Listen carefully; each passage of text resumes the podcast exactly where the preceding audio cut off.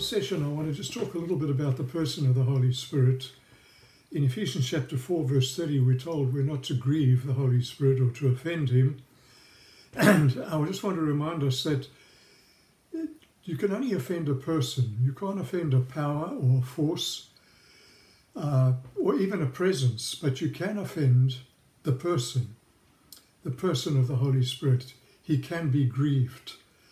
And so while he brings power and his presence is a wonderful thing to be experiencing and enjoying, we need to keep it in the right order that he is first and foremost a person.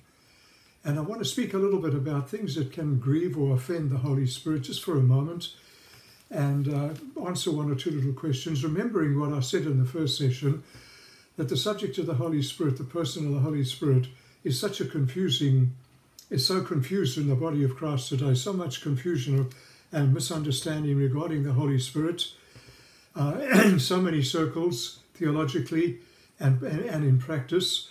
And so uh, I want to just try to clear up some of that to the little, to the degree that I can. I don't have, as I said earlier on, I don't have a handle on all of the truth, but there's enough truth, uh, truth uh, given to us in the scriptures to help us to be sure we can just cooperate with Him, keep in step with Him, walk with Him, love Him, and enjoy Him and please Him.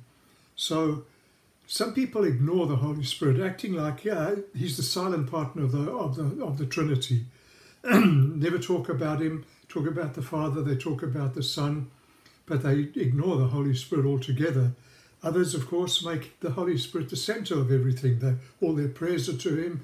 Uh, everything is calling Him into our meetings and instead of making Jesus the center, we make the Holy Spirit the center of, of, of, our, of, the, of, the, our, our, of what we teach and what we practice. And then, of course, there's everything else in between those two extremes. And so we, do we, as, as preachers of the Word of God, leaders in the body of Christ, are we ignoring Him or are we overemphasizing Him in our own lives and in the lives of our churches, or, or are we asking God to help us to keep the balance like the scripture teaches us? So in John 16 13, remember this that Jesus says of the Holy Spirit, He shall not speak of Himself, whatever He hears, that shall He speak, as the King James says, or the NIV says, He will not speak of His on His own, He will speak only what He hears. The Message Bible puts it this way he will not draw attention to himself. And the Amplified Bible says, For he will not speak his own message on his own authority, but he will tell whatever he hears from the Father. So, does this mean we can't speak to the Holy Spirit? We can't worship him? Uh, I don't believe it does, because the Holy Spirit is part of the Godhead Father, Son, Holy Spirit. And you, all of us, are commanded by Jesus to worship the Lord our God with all our hearts, our minds, our souls, our spirits, our strength, our energy, whatever. And so, being part of the, the Godhead, He is God and therefore He is worthy of our worship. But Jesus does help us to understand how to pray, how to address the Father, the, the Godhead, and revealing to us the different parts, uh, ministries, uh, manifestations, purposes that the Father, Son, and Holy Spirit uh, do and play. And, uh, and I believe we would be wise to stick to the way Jesus taught us as the primary way that we approach the Godhead. He said to us, when you pray, pray our Father, pray to the Father. And he himself constantly prayed to the Father. So we pray to the Father and then we pray through the Son in the name of Jesus uh, on the basis of what He has done for us, what He's accomplished for us, what He's opened up for us, uh, the invitation to come to the thro- to the very throne room of God, to come boldly to that throne room of grace, to obtain mercy, to obtain help, and so we come to the Father through the Son, but we come in the power of the Holy Spirit, the enabling of the Holy Spirit. He enables us. Uh, you can read Ephesians chapter 6, verses 8, verse 18, Ephesians chapter 2, verse 18, Jude chapter 20, verse 20, all of these about the Holy Spirit, his enabling power. But there are occasions in Scripture where, in actual fact, people actually address Jesus. So while this is the preferred way, the way Jesus helped us to try and understand, to pray to the Father through him by the power of the Holy Spirit, that doesn't mean we have, we have to ignore the Holy Spirit when we speak we some people on occasions, uh, like in John chapter 14, verses 13 and 14, Jesus actually says, I will do whatever you ask me. You may ask me in my name, etc. He said that in 1 Corinthians chapter 1, verse 2. Uh, it says, Paul was writing, and he says this with all those who call upon the name of our Lord Jesus. So we, we, we can, there's times that you pray to the Lord Jesus and uh, calling upon the name of the Lord Jesus would include prayer. So while the scripture tells us this is the best way, it doesn't negate or refute or deny the possibilities of us praying to the Holy Spirit or praying to Jesus on occasions, but stick to the way Jesus has taught us. I can't find a single uh, example in Scripture where people prayed to the Holy Spirit. So remember, when we pray to God, we're praying to all three persons in the Godhead. So now, He's a person. And there's a few things that the scripture says about how we can uh, offend the Holy Spirit. In Acts chapter 7, verse 51, Stephen talks about how you can resist the Holy Spirit, you can resist him.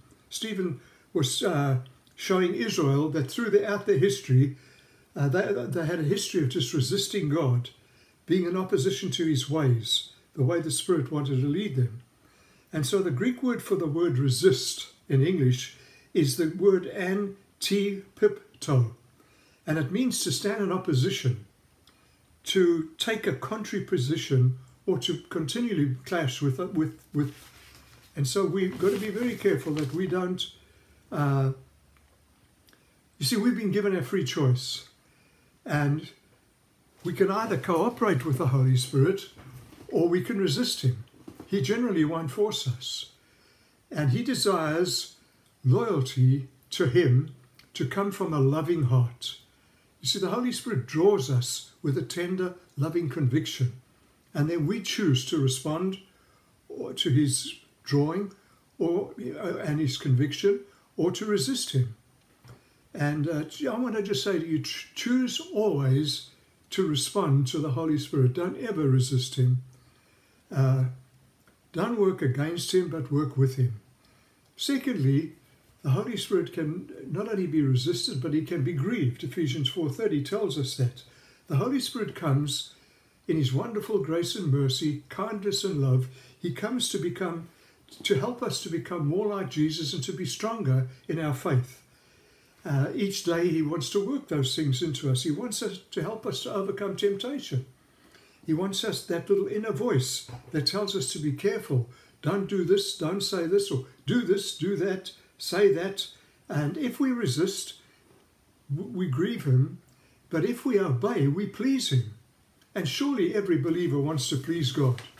And so when He touches our hearts, don't ignore those little promptings, those little urgings that will grieve Him surely if we love him, we want to please him in every way. So the Living Bible says this don't cause the Holy Spirit sorrow by the way you live. Just quickly to say this about grieving the Holy, the Holy Spirit. We grieve him when we disobey him. That's an obvious thing. When, when he tells us to do something uh, and we don't, we grieve him. But we also grieve him when we simply just ignore him. We act like we can't hear him. We act like He's not touching our hearts. We act like He's not involved in something. And, uh, you know, those little nudgings, those little urgings that come from the Spirit of God, that inner conviction, and we act like we, we didn't hear it. We, in those times, we're grieving Him. We can also, we grieve the Holy Spirit. Remember, He's the Spirit of truth. And we grieve Him when we exaggerate, when we tell lies, when we say God said, that when God didn't, um, God told me to say, God told me to do, God promised our church this, and He didn't, we're grieving Him. So keep with the Spirit of God and keep our hearts open to Him. Next thing, third little thing is we, Him as a person, He can be insulted. Hebrews chapter 20, chapter 10, verse 29 says, and they insulted the Spirit of grace. The Greek word for insult really comes from two words. The one means a position in place or a time or a state as an intense, intensive, it's strong, and from a, a second little word, uh, the word hubrizo, which means to insult. So W.E. Vine says this, that to insult the Holy Spirit, the Greek word there really suggests the insulting disdain of a person who considers himself superior. This applies primarily to unbelievers. Uh, they constantly reject the urgings, the redemptive work of Christ. They're too clever, to, uh, too educated to respond to God. Uh, they mock the very concept of God. And so those are the, those are the main ways that we can uh, work against the Holy Spirit in this sense of insulting him but if, if I read Hebrews chapter 10, verses 26 to 20 and 27 correctly, and I want to just read those to you very quickly, uh, it seems to me that uh, it could apply to believers. And it says this here If we deliberately keep on sinning after we have received the knowledge of the truth, no sacrifice for sin is left, but only a fearful expectation of judgment and of raging fire that will consume the enemies of God. So if you continue to do what the Spirit convicts us not to do, and not to, and we don't do what He tells us to do, I believe we're in danger of insulting Him. Now, I just put that out to you, not as a threat. Just be careful. And then, fourthly, the Holy Spirit can be quenched, as 1 Thessalonians chapter 5, verse 19 says, Do not put out the Spirit's fire. Remember, Jesus said that uh, John the Baptizer said of Jesus, He shall baptize you with the Holy Spirit and with fire. And fire purifies and fire empowers. Uh, so don't put out the fire in purifying when He's trying to purify our hearts or when He's empowering us. We quench the Spirit of God, as, as the King James says. Don't quench the Spirit. When we allow the flesh to take pl- the, the place of the energy of the Holy Spirit this, this can often happen in our meetings. W.E. Vine says this Apparently, the injunction, quench not the spirit, was intended to warn believers against the substitution of a mechanical order for the restraining influence of the Holy Spirit. In other words, our programs, our liturgies, etc., our structures can become human, uh, fleshly and become a substitute for spirit led meetings. Arthur S. Way says this In your church gatherings, do not repress the manifestations of the Spirit's gifts. The good news uh, for the world says this do not stop the Spirit when He wants to do something.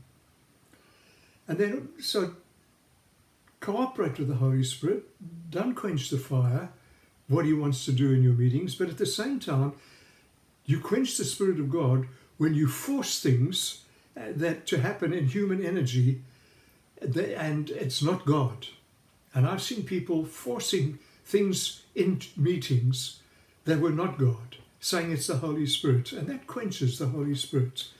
And then moving on quickly, the Holy Spirit can also be blasphemed. I don't know that it's possible for a believer to blaspheme the Holy Spirit. You'd have to be absolute. But it says in Jesus said in Luke chapter 12, verses 8 through to 10, and also in Matthew 12 32, uh, he, he, said this, the, the Pharisees had witnessed what Jesus was doing. They knew it was the power of God.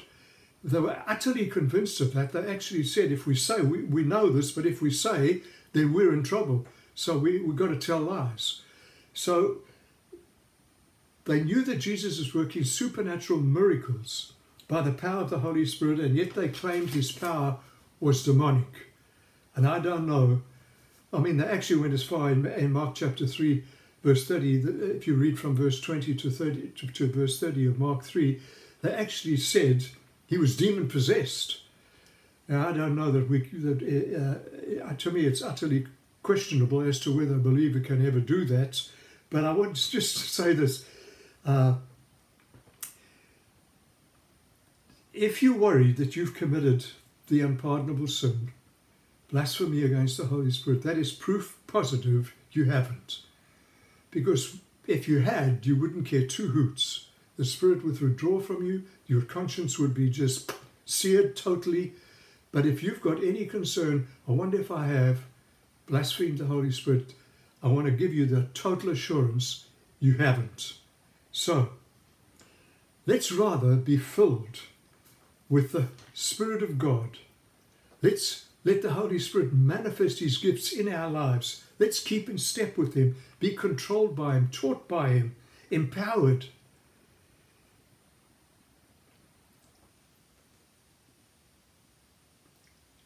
Everything He wants to do, all the expressions of His life in and through us, who is the great, wonderful third person of the Godhead, the precious Holy Spirit, the great executive of that Godhead whom Jesus promised as the promise of the Father. He's for us today.